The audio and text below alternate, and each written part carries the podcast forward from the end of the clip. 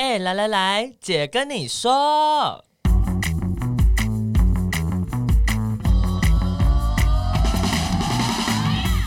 三个姐会跟大家聊聊国内外同志的大小事。戴好你的耳机，打开你的心，准备听起来。Hello，大家好，我们是彩虹民权大平台，我是伦伦，嗨，我是嗡嗡。好的，今天呢，我们有两个神秘嘉宾，新面孔，新面孔，两个都是新面孔，这样有一个会变会不会变成旧面孔，我们也不知道。那在开始之前呢，我们要先快速的宣传一下了，来，嗡嗡，请。好的，我们已经宣传了很多次了，但是大家到底注册了没呢？就是我们的 Pride Watch 彩虹选民投票指南，没错。对，如果大家想要知道二零二四大选你到底要投给谁，可以怎么支持你的候选人，记得要先注册成为彩虹选民。没错，那上面也可以看到是你所在户籍地的候选人到底有没有是同志友善跟性别友善的啊？欢迎大家赶快上 Pride Watch P R I D E W A T C H 来注册成为彩虹选民哦，不一定要是同志才能注册成为彩虹选民，只要你认同就可以，任何人都可以是彩虹选民，没有错的。然后另外一个很重要的事情是呢。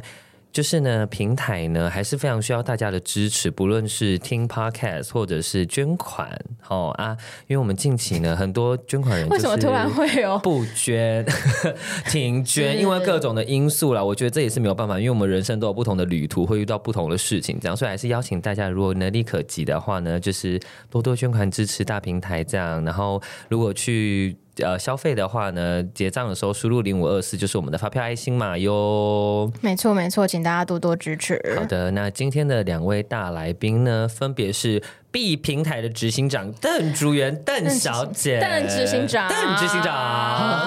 大家好，大家好，大家好，我是呃平台执行长竹园。对，然后最最重要的一位大明星来了，也就是我们的苏一轩导演，导演。好，我们今天有 star，我一开口就傻，也是傻傻了我。没关系，没关系。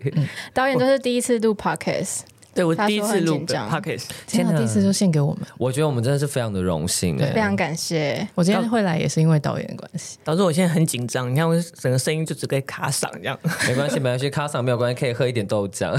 我们越喝越越卡，感觉 应该会是这样子，没有错，没有错。那就像唱歌一样，等一下唱唱就开了。没错，那应该是要喝酒吧。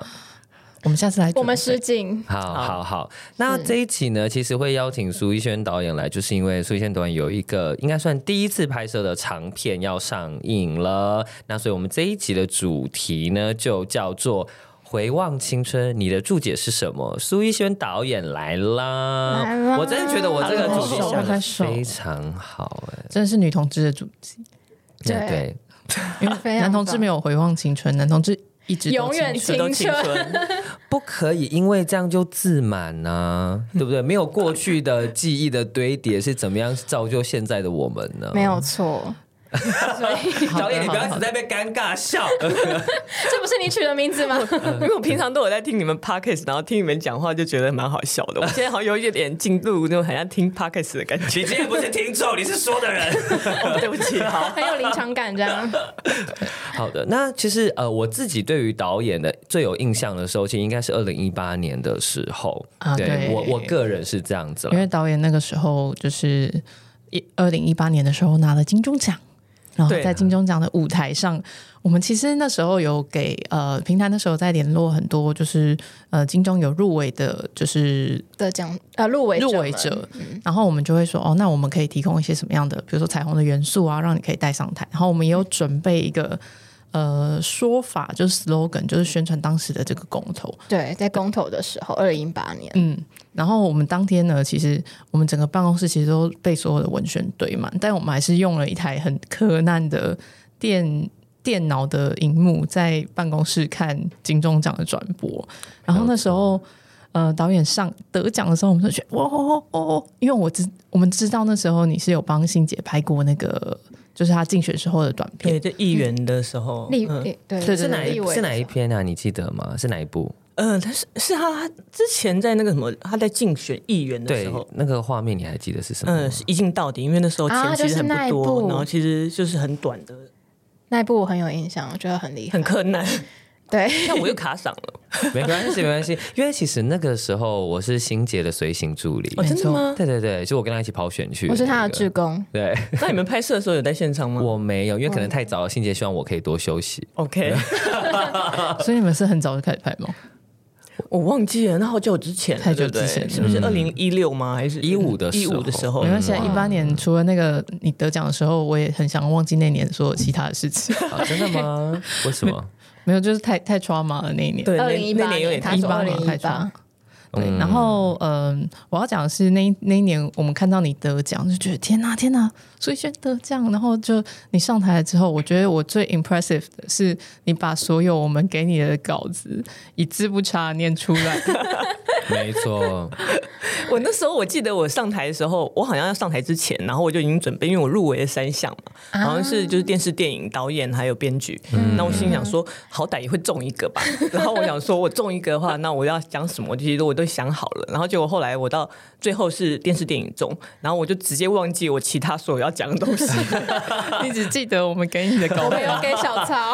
而且那个稿我还是跟欣杰对过，我还跟他讲说，我这样讲是不是对的，是 OK 的嘛？然后他就说，对对。对像 OK，所以我上台的时候，其实我背了老半天，然后就都在背那些就是台词。好感人哦！对，然后我上台的时候，然后我还呃完完全忘记感谢我的工作人员。然后下台的时候，我妈还是跟我我，我弟还是我我妹还跟我讲说：“哎、欸，你连家人都没有感谢。”然后我就讲说：“啊，对啊，反正就是 FB 泼一泼就好了。”没有啊，这个舞台贡献给社会，对，贡献给社会。天啊，因为我觉得对啊，因为我觉得那个场面，其实我知道金钟很多人就是会看嘛，嗯，然后我知道其实同志就是平台这边其实资源不多，然后那时候萌萌啊真的是很可怕，他们花了很多很多的资源。然后我就想说啊，上台起码有几百万的，哎，几十万的广告费吧，这个感觉、嗯、真的可以省下超多钱的。因为转播真的那个时候很多人看。现在我觉得近几年就是因为媒体越来越复复，就是媒体的声量越复合复合声量，然后所以其实大家不一定真的会看，但那个时候是真的，大家都还会在看，就是典颁奖典礼转播。对、嗯、对。然后呃，我这边其实有查到当时苏一轩导演的逐字稿，我可以念一下。好啊，他说感谢评审鼓励，也感谢公共电视，还有在剧本阶段曾帮助过我的红星字会司改会的朋友们。青台讲的不只是出狱的跟生人故事，还有他们的受刑人家属，其实讲的更是标签这件事。我们的社会喜欢把人分类标签，而不去真正了解一个人，所以会产生霸凌、歧视，觉得自己比他人优越，针对于人的外在样貌、习性，甚至是性向。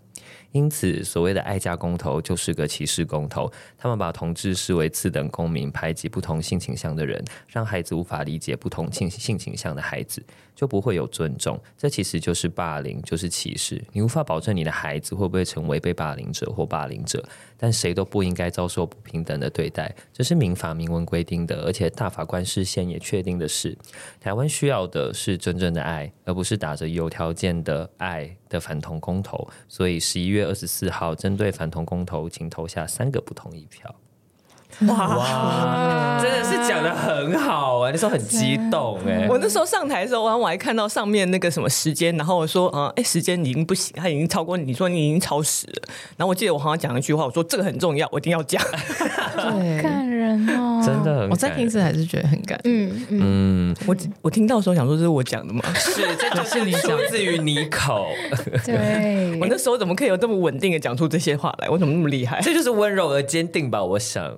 呀，yeah, 那我其实也蛮好奇的，就是当时导演发言完啊，那你对于观众有没有什么期待？就是听到这些话的人有没有什么期待？我就希望他们可以就是赶快名字打开啊！但是我，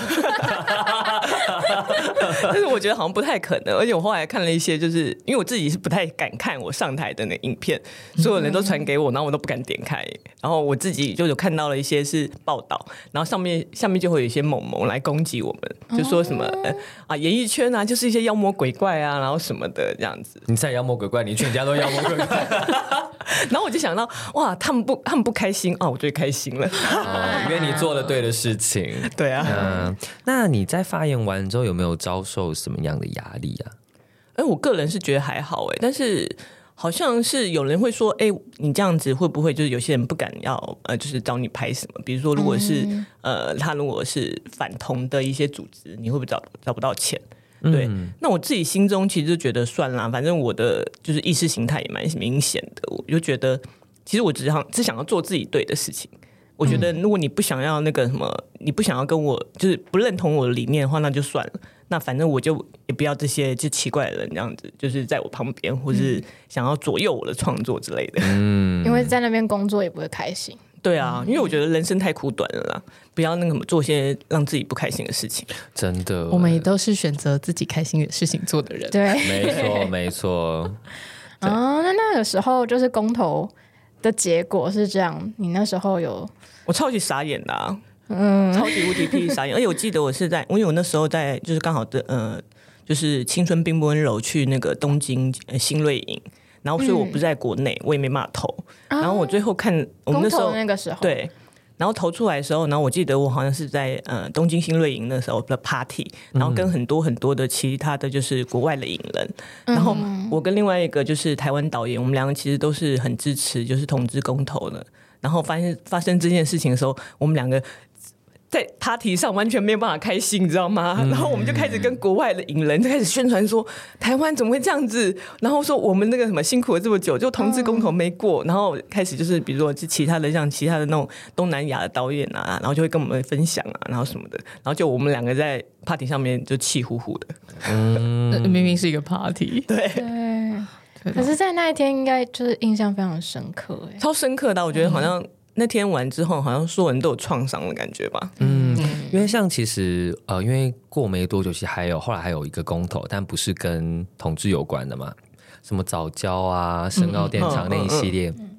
我记得，因为我一直觉得同婚通过之后，好像一切都蛮好的，然后我也没有公投的创伤。可是呃，那个时候要回台中，因为台中人回之后回台中投公投的时候，我一上我爸的车，我就开始无意识的掉眼泪，然后我就想说。啊，是在哭三小，我到底在哭三小？然后我就直接去学校投票嘛。投完票之后呢，诶，投票的时候没感觉。回到家开票的时候，我就一直抖，一直哭，我完全停不下来，我就觉得好害怕。然后我就马上打给我的同事，我有问打给问组员，我就说你们今天还好吗？然后我其中一个同事他就说，他觉得他今天整个就是状况很差这样子。嗯，然后组员，我记得你是说你是。我是在那个就是宣传的整个过程里面，就是我可能就会选择是，我可以看一些呃，因为环团也都是我们的友团嘛，然后我会、嗯、我大概知道我我会相信哪几个人，然后那我会去选择他们建议的方向。可是我我其实很少认真的去看那些论述或者是那些论战，嗯、因为那时候其实也有很多正反的讨论。我觉得那个正反讨论的氛围，我一直回避去面对，因为。从二零一八年那个讨论的过程真的太太对立，然后你必须要一直去证明，呃，你讲的事情是对的，一直去宣传。那个宣传的过程，我觉得对我来说很 trauma，所以我尽可能就把那些东西切掉，就去去投票，然后也在前后其实没有多看那些东西。嗯，那我记得你好像也跟我说，你那天就是后来就是瘫在床上。就没有办法动这样子，啊，就其实也没有想要，就是去看那个结果，然后就是没有什么动力。嗯嗯，那嗡嗡有吗？你说一八之后吗？的创伤，一八那个时候那一天也是，就是整，就是隔天也是躺躺，啊、在床上。因为那时候你的工作的性质，因为那时候我的工作性质呢，我我我对于那天的印象，其实就是大概在半夜三点，我还蹲在路边，嗯，就是继续。继续写新闻稿，然后最后要发英文的媒体，这样。嗯，然后可是其实嗡嗡还有一些我们那时候的同事是要去安抚职工，对，我那时候有一批一大批的职工，然后每天都要把那里的对话开着，对，确认大家都就是身心平安，安真的，对、嗯、对。所以我觉得那个时候还有很多其实是呃小朋友。就是他是青少年，他没有办法投票，嗯，然后他就只能看着自己的生命被比他大的人决定，然后决定他不能够结婚，或者是决定他的在这个社会上同志对于就是大家对于同志的这个眼光，对，所以那个时候有非常多高中生，他们就是极度的受挫。嗯，在在公投的那个阶段，那时候我好像也蛮担心的，因为我看到就是脸书上面很多人就是超级失望的。嗯，然后我就觉得这好担心，就是会有一些就是负面的，就是想法出来。嗯、对，所以我那时候也蛮关心脸脸书的。对嗯嗯，同温层很多人都很那个。嗯，我们那时候其实后来都，我觉得那个的确是一个担心，然后动力，以至于我其实那那个阶段没有太难过，或者是陷入那个情绪，因为我们就要立刻开始，因为接下来就是立法院的一些攻防，嗯，然后我们就要开始去找委员们，看他们担心些什么，然后才到了二零一九年，就是我觉得真的，我我二一八年真的一滴眼泪都没有掉，然后。我真的大哭，真的是到一九年同婚通过那一刻啊啊！哦，那时候我真的是在后台哭到一个爆炸，看到谁都抱上去。对对，感觉好像情绪都被那个累积到那时候了。对啊。怎么讲讲，大家都好像要哭了。我跟你说，就其实今天今天稍早，我跟组员其实有跟一群就是外国来的伙伴，都在做 NGO 的伙伴有分享，就是我们那个过程中怎么样透过一些影像去跟社会做对话，嗯、因为我们要设定讯息嘛。嗯。然后我们就给大家看了我们那时候不同个同志的生命经验的故事，有一对年长的男同志 couple，一个爸爸从不理解到理解，然后请邀请大家反向投票，然后有阿嬷来支持，或者是那时候我们去马祖绕境影片，我每个影片都在哭。你说今天吗？真的，我就想说是怎么样腰伤，所以以至于我的泪腺也被影响，还是怎么样？反正我就是今天情绪好多，就像你们刚才讲的时候，我也是就是。眼眶有一点，我我也是，我平常就是就顺顺的讲完，然后就说哦，这个我们刚刚的这个，因为是外国人嘛，所以我们就要用英文跟他们讲说哦，我刚刚的这个呃，在这个妈祖的祝祷词，他讲的就是同志青少年，然后我就是要讲出 LGBTU 的时候，我就突然哽咽到一个不行，就是想说我讲不下去。对，有，我今天有感受到一个。能量，你们两个 emotional 的量怎么样？你最近是身心灵挂是不是？对啊。那我想要问，就是导演，就是刚刚讨论了那么多，一八年到一九年，那一九年后来同婚通过，现在四年了，你觉得你有感觉到你你的身边的朋友啊，或者是你感觉到社会环境啊，有什么样你自己感觉到的改变吗？其实我觉得好像，我觉得比较我我比较幸运，因为我就是在一个。所谓妖魔鬼怪甚多 的演艺圈里面，行业。对，然后演艺圈里面对这呃，就是对同志这个就是呃这个族群，就比如说我们有很多的化妆师或工作人员，其实都是、嗯、大家其实都不会有任何其他比较就是呃就是刻板的想法，所以我的同温层里面，其实我们对这件事情已经视为理所当然了。嗯、所以我觉得同婚通过对我们来说，呃，比较像是他在法律上，他其实有一个哦，我们站得住脚了，然后我们其实。呃，就算是别人讲了，我可以说，哎，我们是有法律保护的。嗯、然后我周围有些人就真的去结婚了，对。然后他们是真的就是可以好好的，就是呃步入婚姻，然后走入一个就是他们正常的关系跟正常家庭里面。嗯、我觉得那个对大家来说，可能是一个比较呃怎么讲，就好像我们其实终于享有了我们应该要有的权益。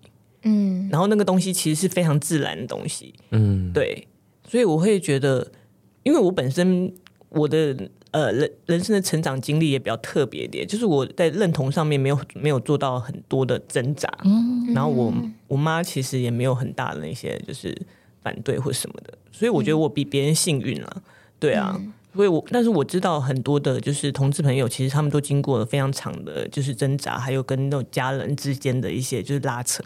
嗯，对啊。那我觉得，起码法律就是先做了一个表率吧。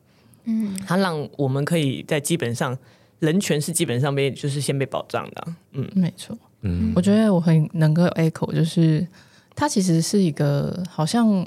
如果你本来就在一个很友善的环境里面，你不会特别感觉到这个环境真的很深刻的变友善。可是突然，它是一个别人的人生剧本，可能跟你，你也可以开始想象这样的人生剧本。嗯，嗯，就是我最近听到一个故事，我觉得最有点感动是，嗯，就是我有个朋友最近结婚，那他就是在跟他的一个非常好的朋友，就是呃。一个同学，然后从小一起长大的同学，他就是，然后那个朋友就跟他讲说，我很开心你结婚，其实我当初有存一笔钱，嗯，是我知道你有一天如果结婚，你可能不会在台湾，哦、所以我存了一笔钱要陪着你去美国。天哪，天哪，我、哦、不行 啊！我最近热泪泪腺太发达 啊！这让我想到，就是因为我的确也没有想象过同志可以在台湾结婚，就是我还记得我出柜之后，我爸有时候跟我说。你以后要不要去美国？嗯、他说台湾的社会，我觉得很难会同过同婚。你要不要以后去美国生活，会对你比较好？这样子。然后我说想，那时候我就觉得，天哪，我是不是真的总有一天要去到国外？这样。但是，所以当一个你原本觉得你这辈子不可能的事情，突然。因为一些原因变成可能的时候，那真的很不一样哎、欸，对，而且我又是个不一样，很人很人生剧本的不一样。好了，不要哽咽。好了，小姐，小姐，小姐，你不要再 Oh my God，Oh my God，我没有想过我们这一集是这个路数。上趴开始就哭，天哪！你的你的初泪哦，天哪！你的初次的眼泪就献给了 Podcast 啊，对，Oh my God，献给你。好的，哦。天哪，好，需要缓和一下吗？不要，没关系。现在问了，应该就不会了。那我们聊完这个有点严肃又感动的东西之后，其实也因为这次老导演来，主要是你也不是边擤鼻涕边转场吧？小罗，小罗说，就是呢，呃，其实今天主要还是很想要跟导演聊聊他这次的创作，就是他的作品这样子。那因为我我自己就是一个很非常少女心的人，我现在都自学我是纯爱系系主任，嗯，对我非常的少女。然后我也非常喜欢电影的名字，对。然后我也很好奇，就是为什么电影会以“青春并不温柔”为命题？因为我自己是觉得，就是可能呃，之前的时候就会觉得，哦，台湾。啊，我这样讲话会不会就是得罪很多人？完了，我行销可能会那个。你先说说看，我们再剪。我们我们我我们也可以帮你圆过去。就是我觉得还，嗯，对我来说，其实青春其实是呃一个很复杂的一个过程。嗯。然后我觉得在青春里面，其实你有很多的茫然，还有未知，然后你急着想要长大，但是你那时候其实可能是呃很无力的，因为你是个学生，你其实没办法做什么。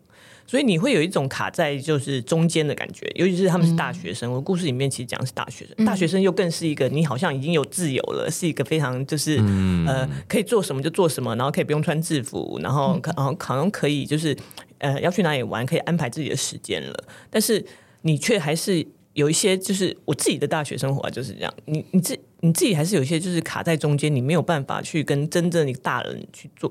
一样去做一些什么的事情，嗯、所以他其实有很多。然后，呃，你那时候当中的茫然和无力，然后那那时候也有很多，因为你刚很呃，你很年轻嘛，然后你很多事情也不知道怎么处理，嗯，然后你可能就是会用很。基本的方式去处理，应该不是很基本，很很情绪的方式，或是很直觉的方式处理。那那时候可能都不是一个非常好的处理方式。所以，比如说包括感情啊，对然后对啊，那你可能都是非常混乱的、啊、乱七八糟的。那那个东西，其实我觉得是青春非常不温柔的部分。嗯、但是，因为那个不温柔，但是过了以后，它就会变温柔了。对，但是对，所以我就会觉得，是我那时候看电影的时候的问题。就是我那时候看完电影，我们有抢先看，对，我们有抢先看到。然后那我那时候看完电影以后，我其实最想问的一个问题就是，虽然片名叫做《青春并不温柔》，但整个的说故事的方式很温柔，这样我觉得有点可以理解，是一种回望的角度，让这件事情变得有点温柔。但是本身当然青春的中间是有很多的混乱啊。但是我觉得这个电影就是我感觉到做一个观众的视角看到的，其实是一种很温柔的。不管是从说故事的方式，或者是镜头的方式，都都是用很温柔的方式在去理解这种青春的各种相爱相杀，对，青春各种义无反顾跟偏执嘛，嗯、对对，哦，真的是超偏执。我们可能也真的青春的时候都会有偏执的时候。我还记得我，我真想到我以前，我跟交我我跟我初恋交往是大学大一的时候，嗯，然后那时候还有那个微宝电信，然后我们两个就各有一支嘛。啊，微保就是那种可以热线你和我，对对对对，热线你和我每个月可能缴多少钱？一百多块而已。往内户打不用钱，对，往内户打还不用钱。然后我们那时候就是在中校复兴捷运站大吵架，然后就是吵吵吵吵吵到外面之后呢，原本是要庆祝半年这样，然后我们就吵架，然后我们就各往一边走这样。然后我走往往回往捷运方向走，越走越气这样。然后我就冲冲冲冲冲到他面前，然后我就把那个手机在面前这样摔烂，然后我就 我就回到中下复兴捷运站这样，然后我要进去的时候，他就跑来拉我，这样我们两个就在里面又在起争执，然后 就是那个站务人员还关心说你们怎么你们怎么着，然后我们就说不好意思，没事没事没事没事，然后就站，然后出去外面之后，我们就和好了，然后我们就去庆祝半年，真的是小美 就是偏执啊，我那个时候很偏戏剧化，很很戏剧化，但现在不会了，现在老了，现在想到就累，现在想到就好摔手机好累，好贵，好累，好还要再去买一支新，真的，对，还要在那边等大概半天，让他那个资料都传完。但我想说的是，就的确像导演所说的，就是你在那个时候，你觉得你好像拥有了一些自由，可以对抗这个世界，可是好像你已经成为一个大人，但其实你又还在那个过程中，所以其实那个过程也是一种跟你过往跟未来的一种拉扯，你在那个拉扯当中要长出属于你的样子。对对，其实。青春并不温柔，不并不温柔哦。谁谁取这么难的片名？不是你吗？就是你。我觉得他就是一个有点像，像是你在这过程中慢慢的找到自己的模样的那个。嗯，我当初在企划书写的，其实就是有写，就是他其实就是一个成为他自己的过程。嗯嗯嗯。那为什么？就是因为刚刚讲到是一种拉扯嘛。那其实里面的也是以学运为背景，就是社会运动为背景。那社会运动也是一种跟社会的拉扯。那为什么为什么就是当时有一个灵感是要把这个放成是电影的主题？呃，因为这个时候，因为我讲的其实是一九九四年，就是真实有发生过的一个，就是呃呃美术系抗争创作自由的一个学运，他们罢课罢了三四天。它其实是一个呃在台湾的学运史上可能比较不常被不常被提到的一个学运。嗯、对，但是我觉得当初就是因为创作自由这个东西蛮 touch 我的。呃，因为我自己是一个创作人，然后我自己是觉得我的创作好像必须要真诚，他好像必须要面对自己，然后你其实你自己的模样或是你自己的个性，其实都会在呃创作上面展露无遗。嗯，然后那个东西其实你是没有办法去抵抗的，嗯，没有办法去抗拒的。就我觉得这个东西好像跟爱人一样，就是你如果是什么性向，那你想要爱谁，其实你心中一直说我不要爱他，这个人太烦了，但是你。其实你心中的感觉其实是没有办法被违抗的。给我面对自己，但是我必须说，我觉得真诚不容易啊。这也是我近期的医学。我觉得真诚不是一件容易的事情。嗯，在你因为带着真诚，在社会上会遭遇很多的挫折，会让你持续的去怀疑你为什么要做这件事情。嗯、有不有些时候，他会因此更强壮了你的信念，可有些时候，他会把你拉回去。对啊，嗯、这就是不温柔的过程吧。但是我觉得人生最终还是要走到真诚呐，因为我觉得你如果一直戴着面具的话，其实是很辛苦的。嗯，对啊，所以我觉得我自己还蛮希望我还是可以就是永远的保持初心。对，所以导演一开始是就是想要讲一个跟青春相关的故事，找到初心的故事，然后用这个学用这个这个比较少人知道的运动当做背景，这样吗？还是你是看到这个？这个运动故事，然后开始想到啊，青春的自己，或者是当初找到初心的那个状态，这样。因为呃，我知道这个学运的时候是一二零一五年，然后二零一五年其实是就是刚好二零一八刚过，然后那时候是学运最澎湃的时候啊，三一八刚过，三一八就刚过一年，而且是满周年的时候，我看到这个学运，然后我我那时候就觉得哇。我那时候是愤青啦，大家都有愤，大家都大家都都曾经是。我那时候就是一个愤青，就是超呃超级就是非常关注所有的社会议题啊、政治议题啊。因为那时候其实应该是大家所有那个时候呃政治还有那种抗争最多的时候，那所以我那时候就是一个愤青。所以我那时候是先看到这个学运，然后觉得哎，创作这个东西这个东西很吸引我，然后我想要写一个爱情故事。但是我那时候想说，哎，一想要写爱情故事，我就想到哎。好像应该要写一个两个女生的，嗯，对，因为我我自己也比较想要，就是以女生为主角做，呃呃，作为我电影的主题，对，因为我觉得台湾也是因为台湾的环境比其实也比较多是比较父权嘛，对。然后其实呃，大家好像比较少会做女性议题的主题，对，嗯。嗯这个让我很想要把一个原本我想问的问题跳到前面来问，因为我其实有一个问题是说，呃，我有些朋友也都跟我说，我自己有发现啊，就是以前到现在，其实台湾谈论两个女性或是女同志的这些影视作品，其实并没有像男同志相关作品来的丰富。嗯，因为就是我们有一次在聊天的时候，就问说：“哎，那你喜欢的两个女生的作品是什么？”然后我们就讲了几个，就发现哎，怎么好像就是很像断代史，你知道吗？就断在某个地方，断某个地方，断某个，它不是一个持续性会有的，大概十几二十年会出一部。对，也太久了吧？上一部真的是刺青哎！如果你们真的仔细想的话，电影比较红。还有一部那个隋唐跟谢欣颖的那一部。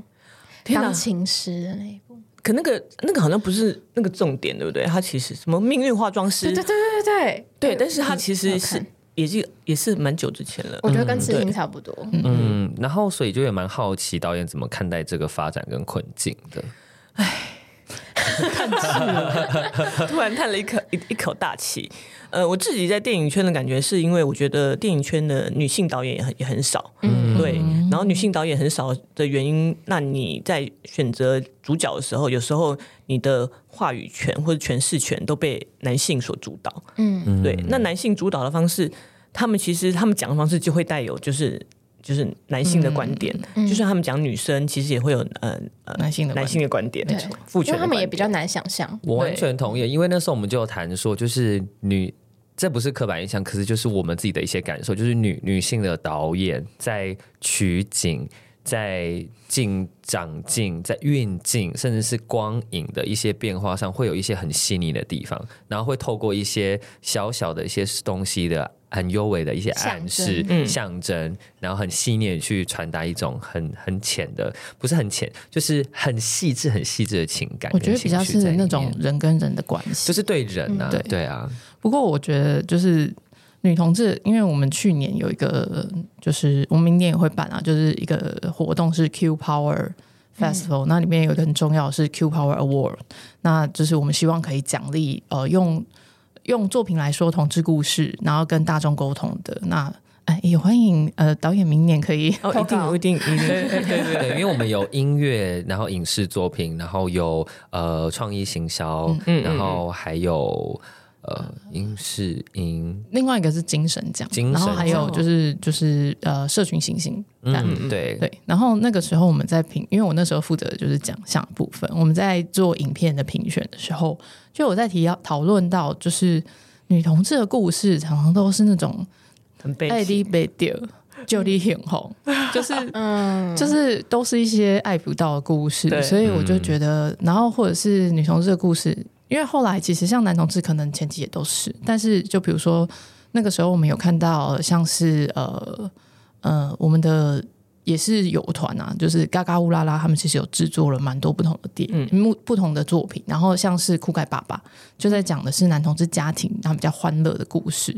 他就会讲的是一个家庭比较真实的挣扎。然后，但是其他的有一些作品其实都还在，就是都有一点拉扯。然后那个最后的结局都还是有点惆怅。然后，尤其是女同志的故事，感觉都还是很惆怅这样。然后就很希望说啊，有一些其他或者是更多元的女同志的故事被看见这样。嗯，嗯对啊，因为我觉得女同志的故事我，我我之前好像呃比较红是花香嘛，对不对？对。然后我记得花香的时候出来的时候，就有一篇文说什么十年难得一见什么女童作品。我想说，哇，我们这么久没有女同志片，嗯，为什么都没有人讲述这个片？然后后来我发现了，因为我在筹资的时候超级无敌批困难的，所有人都会觉得女女没有人要看，对，然后大家都会说你要不要拍 BL，或是把它改成异性恋，然后他们就一直觉得女女没有市场，所以拜托就是说去，哎，女同志超爱看电影的，对啊，大家都去给我二刷三刷，爱看电影真的是要支持，没错，对，因为嗯，应该说。观众的支持与否与观众大众的喜好会影响了电影，因为如果说大家都喜欢比较主流或是比较呃。大众口味的电影的话，其实终究就市面上就只会有这些电影，因为对啊，那这些比较小或者是小品或者谈论比较深刻议题的电影，它都很难被看见，或是会很难拥有资源，因为大家会觉得说投资你根本无法回本嘛，没有效果，没有效益。对。不过我这就因为我们有抢先看完，其实我觉得导演这次的作品蛮跟大众有一些连接。他说，就是这个故事其实不会让人觉得很就是。还在那边搞那边认同，然后然后对对对或者是搞认同，不好意思。啊，因为我是一个我是一个很我是一个大众口味的，就是我们同事都说我是个直男，嗯所以我是一个就是对于这种影音作品就是口味非常大众的一个人，嗯，然后我就会觉得这个影片我都很看得懂，然后就是不会有一个人突然就是跑到一个海边，然后就是呃就是镜头愣很久，想说现在是要。做什么？你不是非常文艺挂的那个？我不是，我不是，我不是，我不是文青。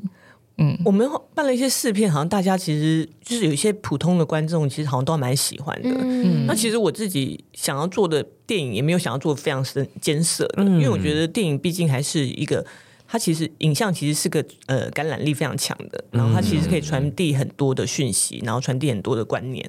那我觉得我自己是靠着看电影，然后认识了很多世界。那我也希望就是大家，就是一般的观众可以看到我的电影的时候，可以认识一下这个世界是长什么样子。嗯，然后，如果它里面当然有一些深的东西啊，其实我还是有埋藏一些东西。如果、如果是个影评人，呃，影评人去看的话，他搞不好就会开始呃讲解一些什么什么有的没有。但是我觉得那些东西并不影响观影，就是我并不会觉得说你看不懂这些东西，你就会看不懂我的故事。嗯对，所以我那时候其实，在写的时候也没有想要让它非常的艰涩。嗯，那我想要问，就是回到角色设定上啊，就是那个时候是怎么样发发想跟设定这些主角的性格啊？然后你有什么样的原型想象吗？其实，因为我们嗯，这次主角主要是有两个女生，还有一个男生嘛。嗯，然后我自己都一直说，呃，他们两个，他们三个人应该就是我的，就是你知道吗？就是分灵体。哦，对，其实我好像把自己的呃某些部分拆给他们，但是比例上面不同。比如说我的性格上面，可能更多更多是。比如说百分之，我就说百分之大概百分之呃六七十可能是纪委的 style 吧，然后可能就是有可能二十是个就是二十或者十五趴是卫青，然后另外一个十五趴可能是阿光，比如说对于想要改变世界什么的那些想法，对，所以我那时候其实有点把自己的性格给拆开来，那那个什么，另外卫青可能就是我的黑暗面，对，但主演翻了一个白眼，我那时候在看，嗯，不能暴雷，但是我那时候在看到就是。就是反正一些剧情的时候，我心想说，我真是要忍住不打的。Oh my god！但我很爱，我很爱，我要我要持反对票，因为你就是小美啊，对不对？对，我是小美 因为卫青那个角色其实就是让人又爱又恨。对，然后我其实，在写他的时候，我就也有跟我演员讲说，你知道吗？你可能是就是台湾史上的第一渣女。我就 其实我就有认定这个，但是我不喜欢就是角色太完美，因为我觉得角色其实就是要有一些他们就是他们不好的地方，好的地方，我觉得他们才会比较像个人，而不是说他们好像就是一个圣女啊，或者是像一个就是呃会发光的，然后永远都不会犯错，对，都不会犯错的。所以我希望他其实有一些就是呃黑暗跟就是光明的地方是同时存在的。对，你刚刚就是说跟。演员说你要成为一个渣女，那你在拍摄的过程中有什么？就是大家就是在在镜头之外，就是笑到不行，或者是很好玩的事情吗？很好玩的事情哦，嗯，好玩的是，因为我们其实故事还是有点点沉重，不要这样一讲以后大家都不敢来看。但我们很温柔，我们很温柔，对对，所以呃，好玩的事情好像比较少，但是我自己是。记得我自己在看，比如我在看简介的时候，很多时候卫青讲的话或他做的事，就是我即使看到很多次，然后已经在后面，就是已经看，呃，就是不要看几百次当简介的时候，我还有时候看到几个片段，还是会觉得啊、哦，这个人也超渣的，气死我了，这么生气，投射的很成功，还是会这样。然后我的演员就会说：“这谁写的？”对，就是我写的。对，没有，因为其实我在想说。因为其实，嗯，就是自己有经历过一些运动场景啊，然后就会觉得，其实群众在一起的时候，都会发现一些你预期不到的事情。对，就比如说，哎，为什么这时候有一个人上去呢？呃，因为没有讲好。发生什么事情呢？哎，因为没有讲好。对，就是哦，他以为他要上去，啊，没有。但是，哎，这个场景好像也不错，这样就是很真实，意外之，对，就是意料之外的场景。然后我只是在想说，哦，不会不会在。在拍摄的现场也有很多人，就是还是大家都都是很认认份的群众演员。哦，群众演其实那个怕你们讲那个怕，我们可以这样可以破梗吗？没有，就是反正因为这是一个学运的背景嘛，一定会有学生运动，就是群众的部分。有些其实我都是临场，就是突然想到哦，你做这件事情，然后我就让他去做，然后刚好就是小飞，就是呃演卫青的那个角色，他其实是舞者出身的。啊，对他来说，这些小小的那些动作的场面都很简单，包括床戏也是，对，哇，对对对，这个部分要要重点，对，这个部分就是。真的要看，要看，要去大荧幕看。身为一个女生的观影者，我觉得很棒，很棒，香，我也觉得很棒。你们是在说床戏的部分吗？啊，对啊，对。毫无疑问，谢谢谢谢。我们的确有一个男同志的同事去看，他说：“嗯，这部分我打了一个哈欠。”我想说，什么意思？你现在是？我都没有嫌弃你们。哎哎，我我没关系，你可以嫌弃我们没关系，真的。那我想知道，因为这是导演的第一部长片嘛，那其实跟之前的拍摄经验比的话，我其实蛮好奇，比方说在剧本的发想，或者是在拍摄过程中，有没有遇到哪一些挑战？我觉得，嗯、呃，一开始的时候挑战最大的应该就是资金的问题。嗯，对，后来就自己负债拍了。O M G，对，O M G，大家都要去支持，因为就是独立片电影，尤其是就是如果你想要保持你自己的创作自由的话，嗯。因为如果比如资金进来，他可能就会变成异性恋了。哦，他会要求剧本要往哪里走？对，他可能就会觉得，嗯、呃，你一定要拍女女的嘛。对，嗯、对。然后我觉得一开始其实就有一些困难在，然后再加上我们那时候拍摄的时候碰到了疫情，而且那时候是疫情整个欧欧米孔等大爆发。嗯，然后我们变成就是全部的，就是我们是台湾电影史上就是第一个因为演员确诊。然后我们被停拍八天的剧组哦，对，停拍八天很长，对，很长。然后整个后面是超乱，然后包括呃，他们去海边的戏，然后也是重新得要拉时间去拍。然后本来我连潮戏啊什么都算好了，对，这真的真的。然后其实整个就是行程大乱，制作成本整个往上飙。哎，我们那时候其实是有商求，就拜托大家就是那个，然后但是也是很幸运啊，学校的场合就是拍到了一个段落，所以算是。有报了一点，但是没有报到呃，我想象中那么多。但是那个时候对我来说压力其实超级无敌霹雳大的，嗯、对，因为我觉得在制作上面来说，就是没有想到会碰到疫情啊。嗯、我们那时候每天都是在搓鼻子这样子，每天都在搓，啊、对，对，那很痛苦欸，很可怕。对，应该也买了很多快筛。超多的，那快筛钱真的是可能就十几万吧。那个时候很贵，嗯，对对啊，就现在都没有办法用了，因为病毒一直 一直变异。对啊，对啊。然后我们之后 所有的所有的剧组，好像在我们停了八天，好像是最多，然后之后就开始只要停三天就好了。哦，对。那我就嗯，我就傻眼。这好像困难的是，呃，比较困难是这些吧。然后还有像是。比如说海边的戏啊，就是海边他们不是有亲吻戏，嗯、这其实可以讲嘛，因为预告片其实都出释出了，那、嗯、看起来超美的。但是其实，在拍那部片的时候，那位小飞就是演卫青的那个角色，那个演员，他站在海里面站太久了，然后他那天又过敏，然后吃了过敏药，然后他整个人就是完完全状况超级不好，然后一直失温。所以他在那个什么有个镜头里面，一个镜头，他其实你看到他手，他是真抖，因为他在里面已经完全就是呃。用我们已经用那个什么保鲜不是保鲜膜，就是铝箔纸帮它保温了。嗯，对，天哪，我本来还想要让真的很刻对，然后我本来就是我本来很残忍，还想要让他们再往再深一点，再深一点。对，后来他说啊，那算了，就是还是很多需要妥协的。嗯，在美感跟现实当中对。取舍，真的。对啊。但是还好，就是拍出来就是呈现的方式还蛮美的。对，嗯嗯嗯嗯。哎，那我也想要好好奇的是，就是在拍摄过程中，因为可能并不是所有演员都是呃这么理解同志，或者是本身是同志，嗯、那有没有就是如何让呃不同性倾向的演员理解哦，这个女同志的叙述为什么是长这样？哎，其实他们都还好哎，哦、我就想说，因为演艺圈可能这真的是。比较妖魔鬼怪吧，嗯、就是我觉得他们其实太多的同志朋友，即即使他们不是的话，他们也有接触过同志。嗯，然后对他们来说，我觉得诠释上面完全没有就是异性恋或同性恋需要就是分别的东西，因为对他们来说就是爱。对，我觉得那个爱是相呃相同的，所以我觉得那个东西并不会有影响到他们的诠释。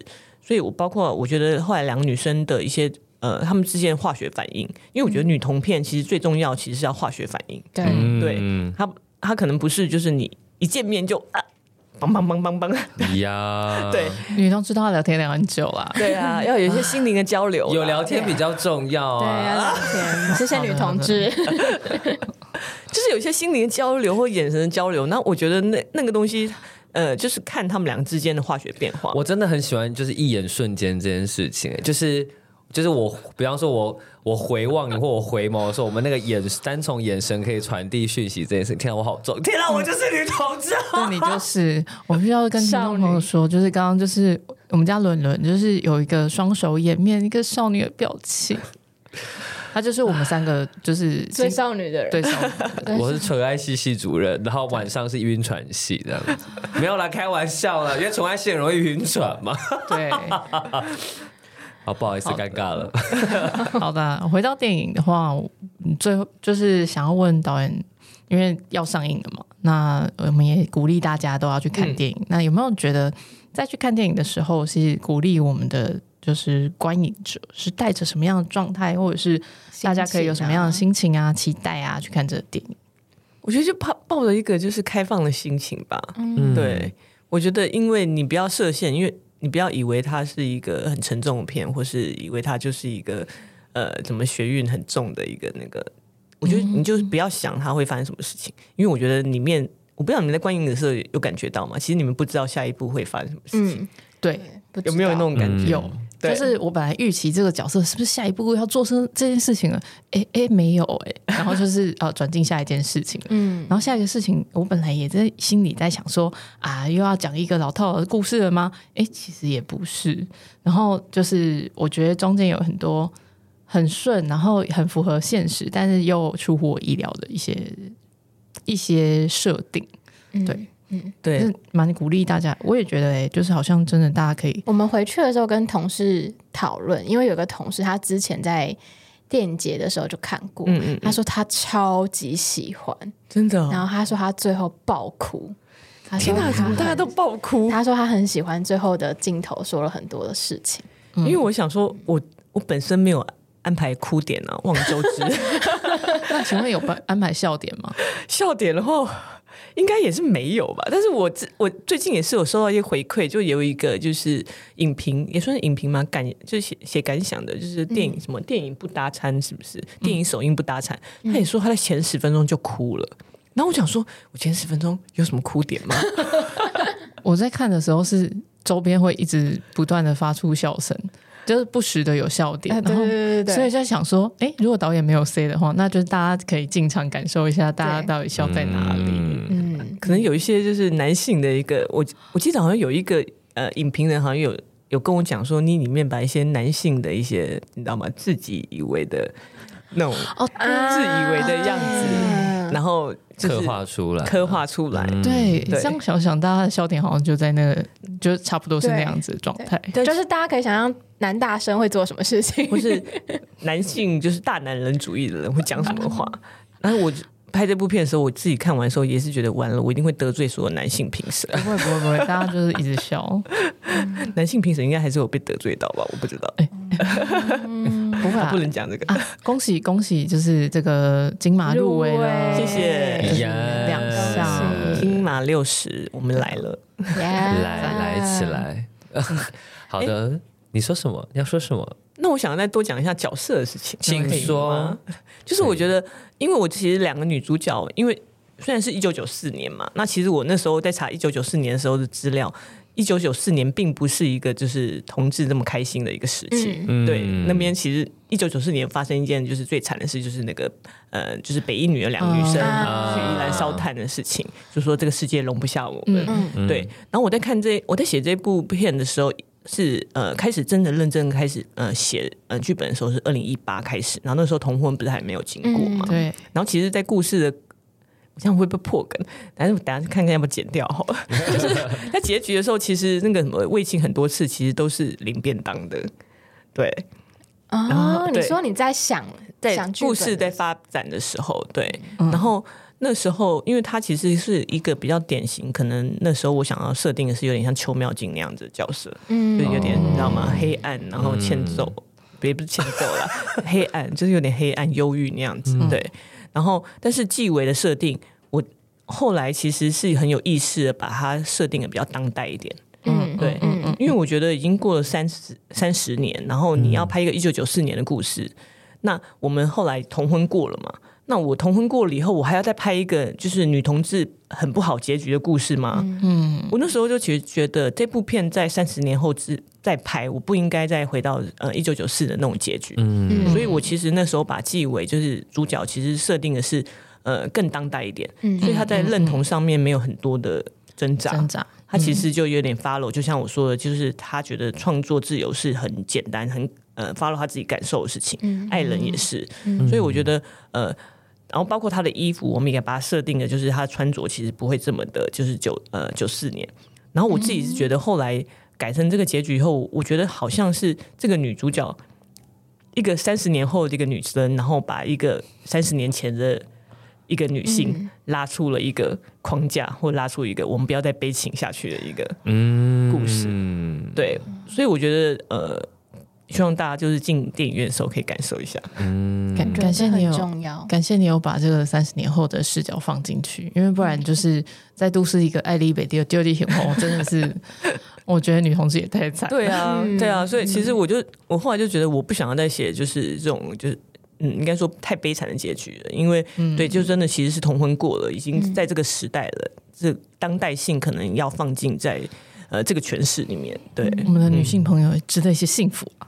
对，就是说啊，怎么样？我不可以自由投射吗？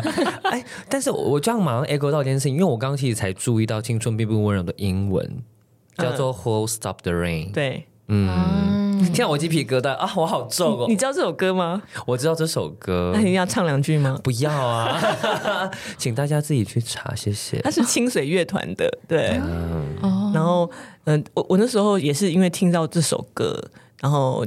觉得哎，这首歌很符合我自己就是抗争想象。然后那时候他呃，清水乐团这首歌是在六八，我记得是六八还是七零年代，一九七零。对，他们那时候正在就是反越战，然后他们是利用就是与这个东西来强调就是越战的子弹，然后是说哎，谁可以让雨停，就是谁可以阻止这些子弹。嗯它有点反战意味，对，但是呃，就我在写这个剧本的时候查资料的时候，发现因为一九九四年的时候他们在抗争的时候刚好碰到梅雨季，嗯，然后我就觉得雨这个东西好像是一个意象，对、嗯、对。那其实雨这个东西也有点像是你的外在环境或者你的社会、你的体制，其实你是没有办法去阻止社会或者是阻止体制要怎么样子的，雨还是会照下，对。但是每个人其实，在呃在下雨的当下，其实你可以选择你自己。想要面对这个雨的方式，嗯、你你也可以在雨中跳舞啊，嗯、你也可以在雨中就是欢呼啊，你不一定要把这些雨当做一个是淋湿你，然后让你很狼狈的一个东西。是 echo 叶青的诗吗？我也是，哎、欸，我其实叶青的诗是很后面，就是在做角色功功课的时候才给演员看的，啊、所以并没有就是。是因为叶青原因，你现在你 你是不是很没感觉？你是不是异男？现在不在那个 状态，你是想说什么歌、什么诗、什么东西？我们三个人现在是自己一个宇宙，对对对，另外一个宇宙。对对对，我是一个，就是想说哈，什么东西？我我是听，没关系，你回家再做功课。你回去，不要这样子。我听伍佰跟就是现在也在听美秀，我们也是很有文化的，好不好？我没有说你没有文化，但我就是喜欢这种很。很细细腻、很优美的、很暗示性的 各种隐喻的东西。嗯，赞 干，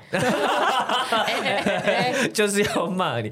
好，最后一个问题，我觉得他也其实蛮困难回答，因为我刚才一直在想，就是如果我们每一个人想要为自己的青春下一个注解的话，那就回到我们的这次的节目主题嘛，那会是什么？嗯，大家。这沉默，我觉得我可以，我可以，因为我其实，在看这部片的时候，我就一直想到我研究所时候很喜欢一本书，叫做《自由之下》。嗯，那它其实在讲的是美国呃呃民权运动，就是一九六零年代、七零年代的时候，呃那时候的美国的大学生，他们怎么到一些呃可能比较偏南方的州去，为了当时的黑人，尤其是选举权，就是比如说。因为美国是需要你注记注册成为选民，嗯、你才有投票权。嗯，然后那他们怎么去协助黑人去注册成为选民？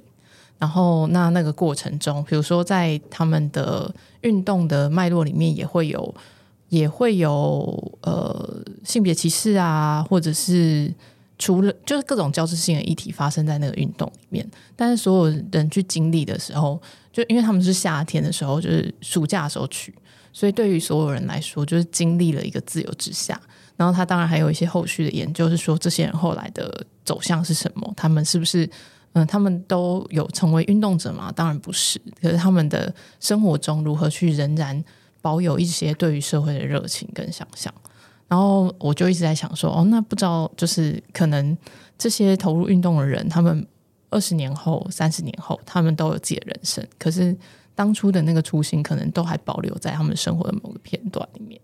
但是回望那个。当初的我也是在研究所的时候就投入社会运动那个状态，所以我觉得青春对我来说的定义，如果那个那个阶段的青春对我来说就是一个狂飙，就是你完全不知道你下一刻要去到哪里，嗯、可是你就是也没有那个控制感，就是说就是一种失控的感觉，嗯、但是你又觉得啊、哦，我就是要往前进，所以我觉得如果要下一个注解的话，就是一个狂飙。虽然我待在一个相对来讲很保守的。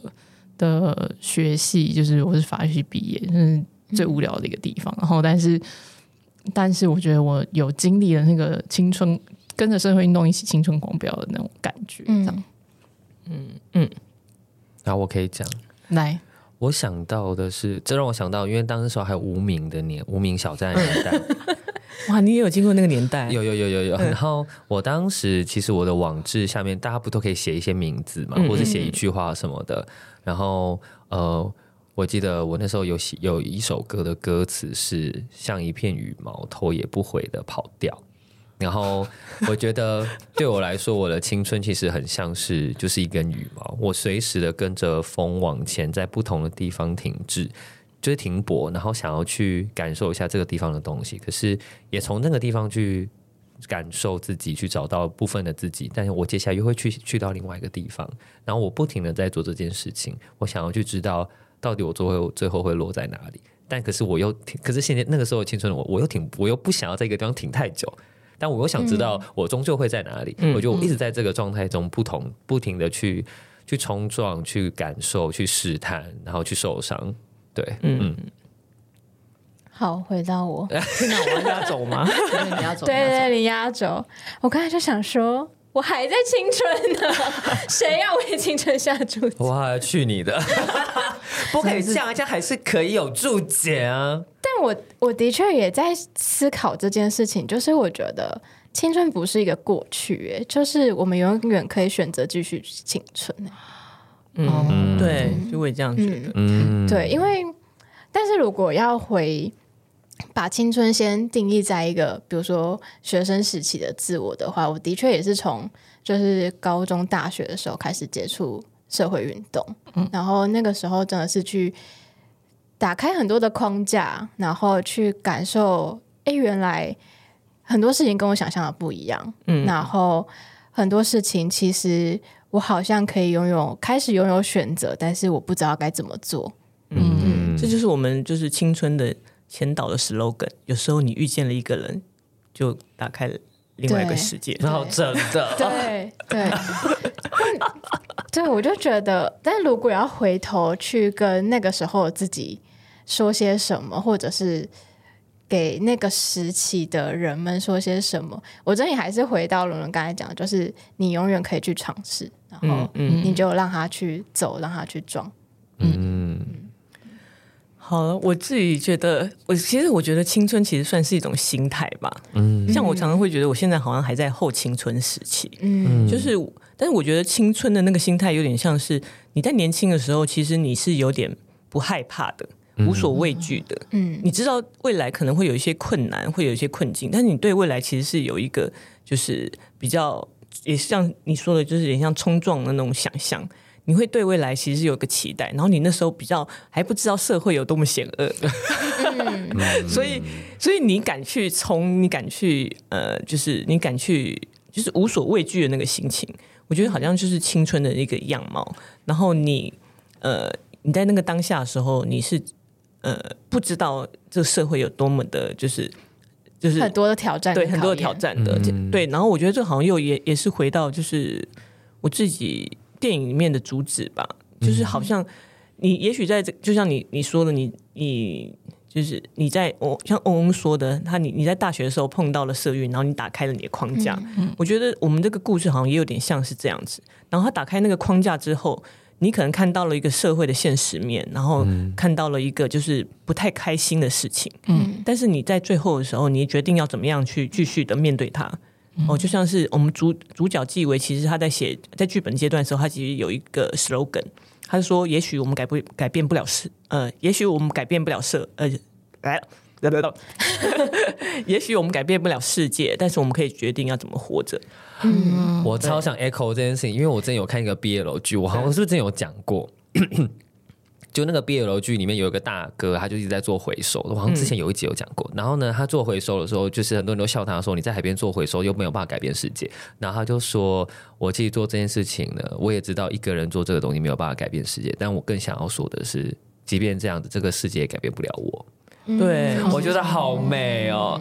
就你到后面，其实你长大的过程中，你只是好像你只是为了对抗，不要让被社不要被社会或世界给改变。嗯，然后你怎么样是保有初心，然后回到你自己身上。